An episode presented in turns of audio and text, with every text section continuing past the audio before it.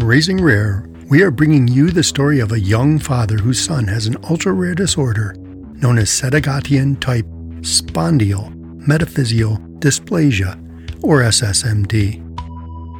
My name is Kevin Freiert. Each episode, we will find out what is going on in the life of Sanath and his son, Raghav. We will talk about Raghav's growth and development, ongoing and upcoming research, and the challenges and adventures that raising a child with a nearly unknown condition brings. Come join us to hear the story unfold.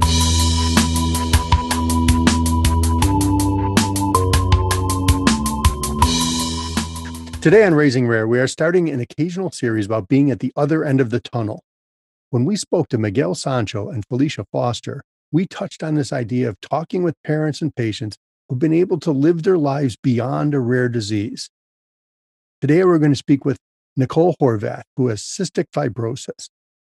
Nicole also has had a successful career, has a family, and CF has not held her back as much as you might think. Yeah, it's it's it's it's amazing because the after talking to Miguel, we were thinking this is you know I, I was always started contemplating on you know what it would look like for Raghav and for my son and and this this whole idea of of having a light at the end of the tunnel started popping into our heads and I I, I think with this conversation with Nicole it's just so inspiring because I can imagine you know several decades ago cystic fibrosis was the kind of disease that that my my son has today right? It, where there's nothing known about the disease. All the kids with this condition suffered through their lives and there was uh, basically no one in the biotech industry that was working on it and just like looking at how much the disease has transformed itself and how much the the industry has transformed to to work on the disease and the fact that that there are there are now approved treatments like what several approved treatments now for cystic fibrosis and the fact that it's now the poster child uh, an inspiration for all of us. It is so inspiring and and it's it's great to have you here uh, nicole because I can, I can truly see the light at the end of the tunnel so nicole can you tell us a little bit about your experience with cystic fibrosis? Sure. Thank you kevin and thank you sanath for having me. Cystic fibrosis is genetic. It's so it's inherited and uh, you have a gene from the mother and a gene from the father. And when you have two genetic defects, one on each gene, then you have cystic fibrosis. It is a terminal diagnosis, and um, that's changed a lot over time, which we'll get into later. It is primarily impacts the lungs and digestive system, but it affects uh, multiple, multiple systems in the body. The primary impact is that cystic fibrosis affects the cells that produce the mucus, sweat, and the digestive juices throughout your body. So it causes those fluids to become thick and sticky. And then they have impacts on, you know, the multiple organs from there on out. The main symptom people associate with CF is the cough and the repeated lung infections, uh, inability to gain weight, and ultimately either um, death due to respiratory failure or lung transplant. Wow, you said this was a terminal disease. Yeah, that's crazy. Yes, it is. And in fact, and and the and the and the line to be the word to be underscored is was right. Was yeah that that true for most of us who are are fortunate today to have had impact from the treatments over the past 10 years. Unfortunately um, you know it, it still is terminal for a, a, great many and we don't know what what the future holds since the treatments are so new. So we're we're eager to have that looking glass into the future. So I think this is a good spot to talk about that that change from it was a terminal disease to now it's treatable and somewhat manageable. Can you tell us about the timeline for that research journey that's happened um, around your life, not just while you're alive, but even before you were alive?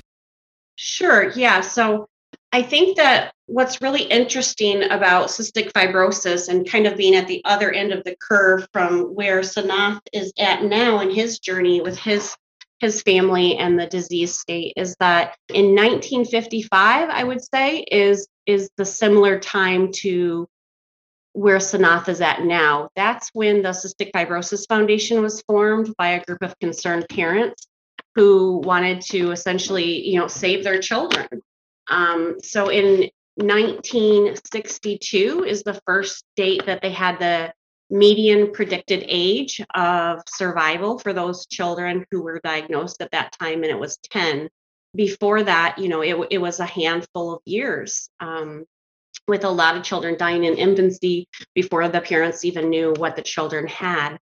And so in 1966 is when they first started launching a patient data registry, and that helped to collect information and, and bring together benchmarking, if you will, from across the US. The 1970s saw that age prediction for people with CF reach their teen years. And then that also started um, accrediting centers where parents could go to get treatment and help for their kids. In the 80s, the median prediction of survival was 18 when I was born. And then as you progress from the 80s to the 90s, is when we had those beginning early treatments, the late 80s, early 90s started helping. So I think by the early 90s, people were seeing their 30s, and that was a really big deal. Previously, CF was considered to be a pediatric disease. I can remember when I was a kid in the 60s seeing commercials from the CF Foundation talking about that. And and it was it was a sad story they were putting out there then that that this is a life-shortening illness and we're not quite sure how to treat it yet. So then to hear you talking about it in in the 80s and the 90s that it was moving into beyond pediatric, it's just it's like the, the story is unfolding. It's blossoming as it as as you tell it. Yeah, and I've had some interesting experiences that show, even within the medical community, how quickly things changed. And there was, you know, not a lot of awareness with with how quickly those were changing. I remember the first time that I was tested for cystic fibrosis, I was in sixth grade, so uh, circa 1992. And the person that was running that sweat test in the hospital uh, actually told my parents not to worry. Uh, it was going to be negative because I would already be dead. Um, and I was 12. Wow. Wow. Um, I can't imagine what your parents would have gone through when they when they when they heard it to be positive. Wow, that's crazy. Well, we'll get to that later because it actually wasn't positive. So uh, interesting, interesting story there. I was tested four times and I wasn't actually diagnosed until I was 21. Most uh, children with CF are diagnosed in infancy or at least by five. So it's very atypical. It's a classic diagnostic odyssey of, of, of any of these of, of, of any of these rare diseases. But this this one for 20 years is just way too long. So the diagnostic odyssey, Sanath, I'm glad that you mentioned that. You know, as as you're well aware now, um, unfortunately, too many parents and patients still struggle with that. My diagnostic odyssey lasted 21 years. And so I saw multiple doctors, multiple therapists. I was tested in middle school, like I mentioned initially, and the gold standard was the sweat test. And so at that time, the ranges were a little bit different for diagnosing you as positive of having CF or negative. Mine was borderline, um, not once, not twice, but three times. And so it was determined that I did not have CF and that I should be followed by an asthma and allergy specialist. I guess if you fast forward from middle school on into high school, I had multiple issues, both um, within my respiratory system and my digestive system, that increased in complexity and severity over time but I did not end my diagnostic odyssey until I had to drop out of college. At that point, I couldn't make it up the four flights of stairs to my dorm room without stopping and taking breath. I was losing a lot of weight and I had hemoptysis, which, for those of you out there not familiar with it, is the unpleasant experience of coughing up blood. So if you haven't gotten a diagnosis by then, that tends to turn a few heads and get you some action. I was previously diagnosed, or excuse me, tested genetically, and my mutation, my second mutation that you need was so rare it wasn't able to be picked up. So 21, my disease had progressed enough that I was diagnosed symptomatically, and we weren't able to find that genetic mutation, the second disease causing one, over five years later when the technology caught up. Fascinating. I, I, I can't even imagine what genetic testing even meant at that point because it's it's so long ago and it's it's probably even before the whole genome project. But yeah, wow. And and just just just as a parent sitting here um, thinking about this whole thinking about your own your whole odyssey, I'm just like projecting myself fast forward 30 years from now and just imagining, you know, what advances we could have had in 30 years that just looking back would have um, would have changed the game for me. Um, so it, it, it makes me hopeful and positive that that we will have those advances in the future, hopefully for the kids. So once you had been coughing up blood and got people to pay attention, you got the genetic test back. They they weren't telling you what you needed to at the time. Sure. So at that point, I was diagnosed based on symptoms. There are a few things that only happen in the respiratory system um, when you have, have CF. And one of those is colonizing a very specific bacteria, all of which I had. So I started with a accredited CF respiratory center, and we did standard of care. Um, and I'll never forget that day. And in fact, I'm, I'm friends with the nurse that was in the room that day and they were apologizing and you know saying, we know it's very overwhelming. And I was crying tears of relief, right? That finally someone believed me, that I wasn't crazy and that I had an answer. So I was like, no, this is this is great. This is the best news ever. Because at that time I had been, you know, two focused years after I essentially stopped going to college full time and, and my my job was pursuing a diagnosis. So the next 10 years I did standard of care. And so what that meant for me is one to two hours of my day were occupied with treatment, depending on whether I was healthy or sick. And I took a fistful of pills. I was on nebulizers twice a day, two to six of them. And I had chest physical therapy that I should do uh, twice a day. And that was all just to sort of keep infection at bay. When I had infections, that that meant IV antibiotics at home, round the clock, or hospitalization. And that was one to three times a year for me. That's pretty heavy duty standard of care treatment. Um, I know that the the chest physical therapy you're talking about, that's kind of that pounding that they do and and kind of loosening up uh, the the mucus within your within your lungs. Is that what you're talking about? Yeah, traditionally parents would do the the pounding and rotating positions to help loosen and dislodge the mucus and that helps prevent infections. And, and, at that time I was diagnosed, most people were using electronic methods. So you're essentially strapping on a vest that has oscillating air frequencies that that change over the course of a preset treatment time. And there was a lot of improvements in that that that helped kind of keep your lungs free and clear, if you will. But it was still just trying to lengthen the time in between infections.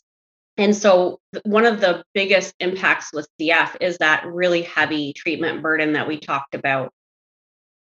So, at that time, then, there was no actual treatment going on. How did you, you know, where did you go from there? You just, you stayed in that standard of care for a while, I guess when did you learn about clinical trials and and new treatments coming on? At the time that um, my diagnosis, I was 21, and I remember that the life expectancy that I was told about and that I read about was 32. And so my goal at that point became outliving my life expectancy. So after that, about 10 years on standard of care, I learned about a clinical trial through parents and patients connections that I had made and formed in the online and uh, CF rare disease community. And so, eight years ago, I took part of a clinical trial. So, as part of that, I transitioned. I excuse me. I traveled from my house in Michigan to Denver, Colorado. Uh, National Jewish is number one respiratory clinical center, and so I went back and forth over the course of nine months one to two times a month, depending on the phase I was in. And that uh, was life changing for me. That that medication uh, changed everything, and that medication is now known as Kalydeco, and it was the first CF modulator potentiator that now 90% of CF patients are able to take one of those. wow, it's fascinating. Thir- nearly 30 years after your diagnosis, you had a you had a drug that was like saving, and you know, how, I, I, guess that that would have reduced, uh, uh, dramatically changed your standard of care, would it? Yeah, actually, um, when I was on the trial, uh, being you know working in pharma and, and having the scientific mind, I set out very aware of you know the placebo effect. And so, as part of that trial, um, I was there for the first day for testing. I came back in the second day, a little bit more testing, and then you actually are you're just taking a tablet. So I dosed that first tablet in the office, and I had a few hours before my flight. Got back on the flight, and I was headed home, and I knew on the plane that I was on active for that round. We were going to be um, we were going to be our own control. So there would be a period of weeks where we were on, and a period of weeks where we were off. And so um, I think it was two weeks on, two weeks off, and you had washouts in between. And then you would have a period with three weeks on and three weeks off. So what they were trying to do was see if you reacted, how long would it take? And then there was a section where we were all on and and knew it. And so that first section of two weeks, I didn't know if I would be getting placebo or active you know you start playing double guessing games but i i, I knew on the way home um, and over the next two days it became very very apparent. You're essentially doing a clear out of your lungs um, of a lifetime of accumulation. So it's uh, it's hard to miss when that when that purge process starts happening. And in fact when i went back in two weeks the the doctor had said something. I said oh I, I'm, I'm definitely not on placebo right now um, and you know, at the end of the day, I, I, was correct, but you know, you have to wait and see. Um, so it was very, very apparent.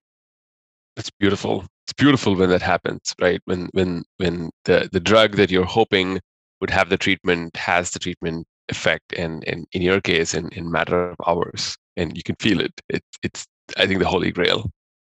Yeah, I, I think a lot of us felt like it was the holy grail. In fact, the CF patient community nicknamed it Blue Lightning. A small blue pill. And if you were to Google Blue Lightning, you'll see uh, tattoos and drawings and, and all sorts of things within the CF community pop up. Um, you know, I think that's such a powerful statement that that patients were actually tattooing blue lightning on their body, like permanently. That's the sort of impact that it had. And at the time, Dr. Nick, I remember very distinctly him saying, you know, the good part is we're seeing a lot of big improvements for people. The bad part is it's going to feel a bit like a roller coaster with the ups and downs. So you might want to prepare yourself because we were being our own control at that time. And and I, I remember saying, well, I'll either feel better than myself or I'll feel normal. And I'm used to that. So it'll be fine. And I was very, very, very wrong because once you've cleared out and not felt like that, within about two days of being on, going off of the medication, you feel like you're developing pneumonia essentially. Oh, wow. Challenging the disease has been through, through your life, and you just, I guess, stabilized and, and gotten to a point where you were okay with it. And now that now that you were off the drug, you can actually feel the feel how complicated and challenging the disease is in a matter of days it's crazy. And it's it's it's it's also i mean it's it's so i feel so happy kind of hearing that story kind of living through that moment in in, in time with you here. It, i'm sure it would have been amazing to know that there is a drug in the market that potentially is helping you and you could feel it. You, your quest to get yourself extended uh, beyond what beyond the 32 years of, of life i think would have you, you did you did you feel that that quest came to an end when you when you were in the clinical trial um, you know, I didn't feel like that in the clinical trial because you don't know if you're going to continue. So I, I, can say that as things were were good, they were really good. So then you start wondering about, well, what happens if I don't get to keep on this? And just to give you a, a view of what that's like, this medication for me, it replaced all other treatments, the nebulizers, the physical therapy, shots, pills. All I do now is take a couple of tablets and the result is you know nothing short of miraculous. Since that first dose i've had no incidents of pneumonia no lung infection zero hospitalization and no iv antibiotic. So you start wondering right if if i have to go off of this what's going to happen? And I was very thankful that there was a 21 month open rollover. And so it, it really wasn't until I confirmed that 21 month rollover that I had a sigh of relief, but I, I didn't feel confident in the permanent life change until we got that approval because otherwise you're using off label and, and, you know there's risk and jeopardy and, and a level of constant worry with that. And so it's just fantastic to hear the scientific side of that. You you know following the placebo versus active treatment and being able to feel it and being a scientist myself and knowing and just having watched the guys who put the helicopter up on mars when you get that data back that says it worked, it worked, we got something. It's just such a, a thrill. So, was that it though? Or are you still on that medication? Has there been more progress even since then? You know, there's been so much more progress since then. It's amazing. You know, it, it really is the textbook scenario that you would want so, eight years ago, I started the clinical trial, and um, I've been on the medication other than washouts full time since then. Three years ago, I started a next generation modulator called Symdeko. Um, so, so Kalydeco has one active ingredient, and with all of the change that made, Symdeko made additional changes for me.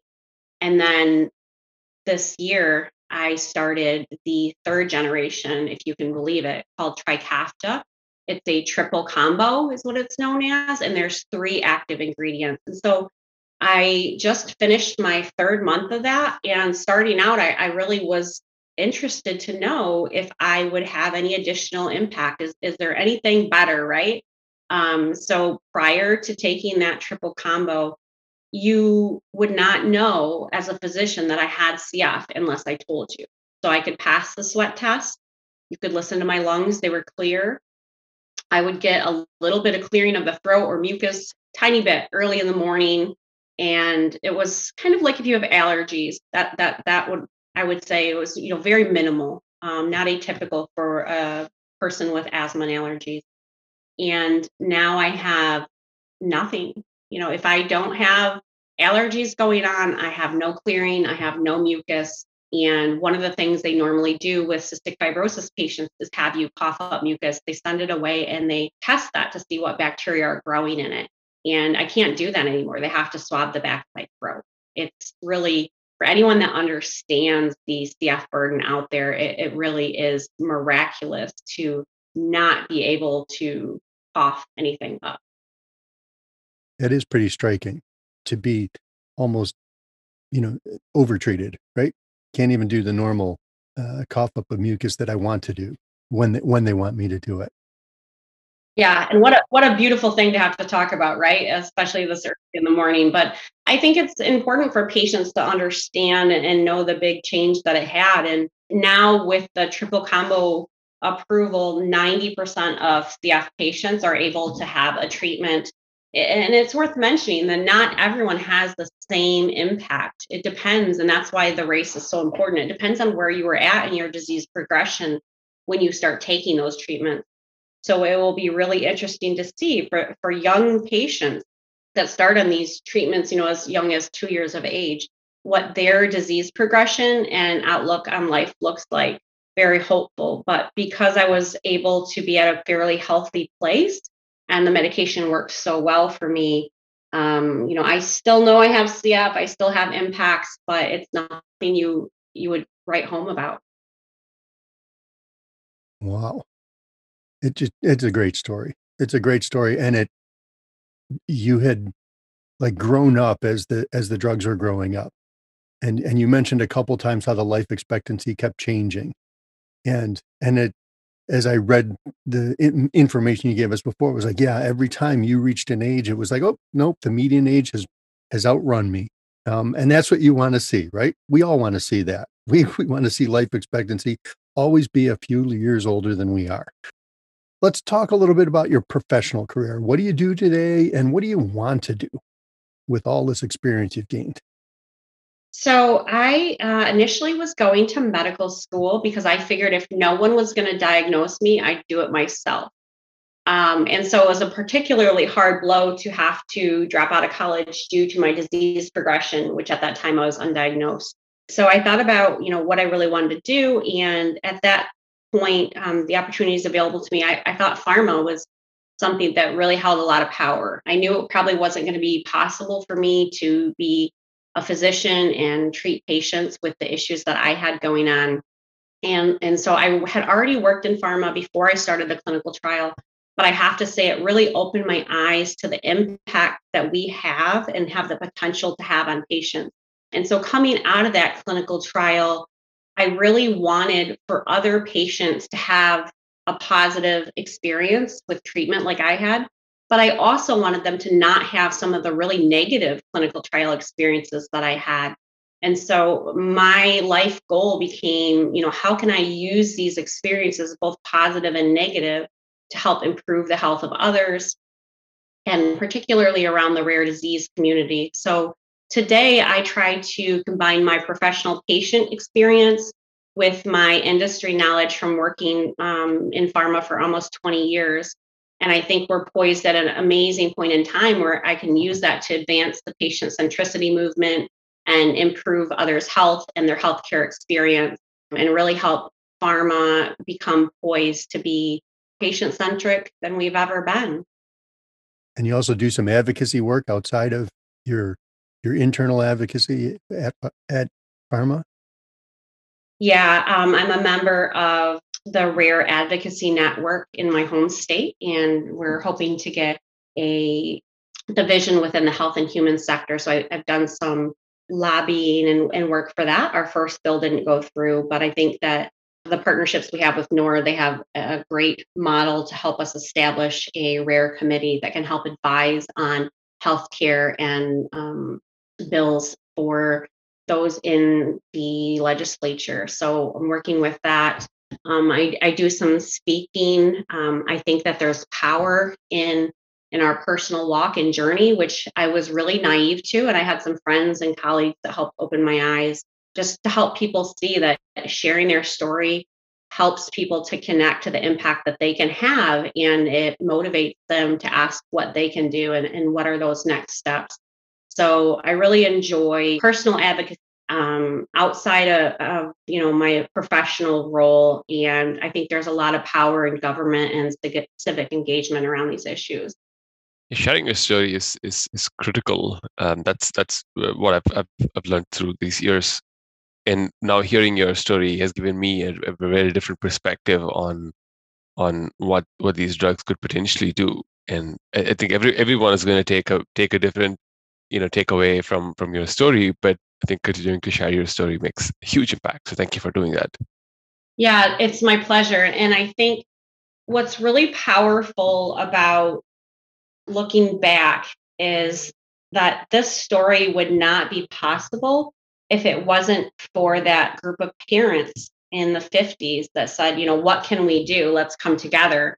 And if you look at the CF Foundation's history and where they were, you know, when the gene was discovered, and then 10 years later, they felt like they weren't making enough progress. And so they really went to a venture philanthropy model of directly funding some of those research and eventually those partnerships led to trials with what you know now known as vertex so i think that there's a really interesting piece of history there with the role of parents and fundraising advocacy taking a very innovative model on partnering with pharma and eventually uh, life changing research and i'm just so thankful to be present and still here to be a part of that moment in history.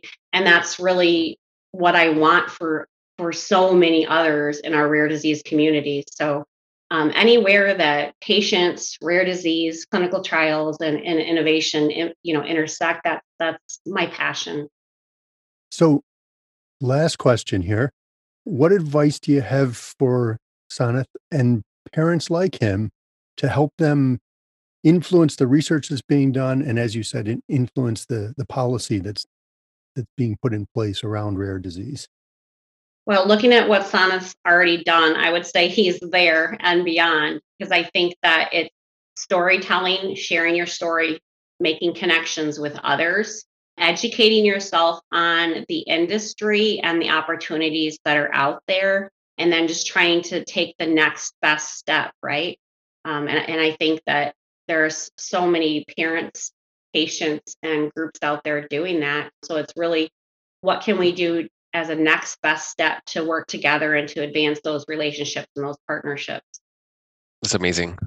Yep, it, it's it, it's it's the network and the connections that ultimately matter. matter. Um, I've, uh, I've I've I've gone through this journey, and I think it all boils down to the person, the people you know, and uh, and what those people can do for you and for the for the greater good. So thank you for the advice.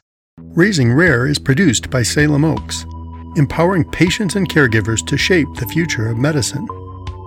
CureGPX4.org is dedicated to finding a treatment and cure for SSMD. You can donate to CureGPX4 on the Raising Rare podcast page or at curegpx4.org. You can continue to follow Raghav's story next time on Raising Rare.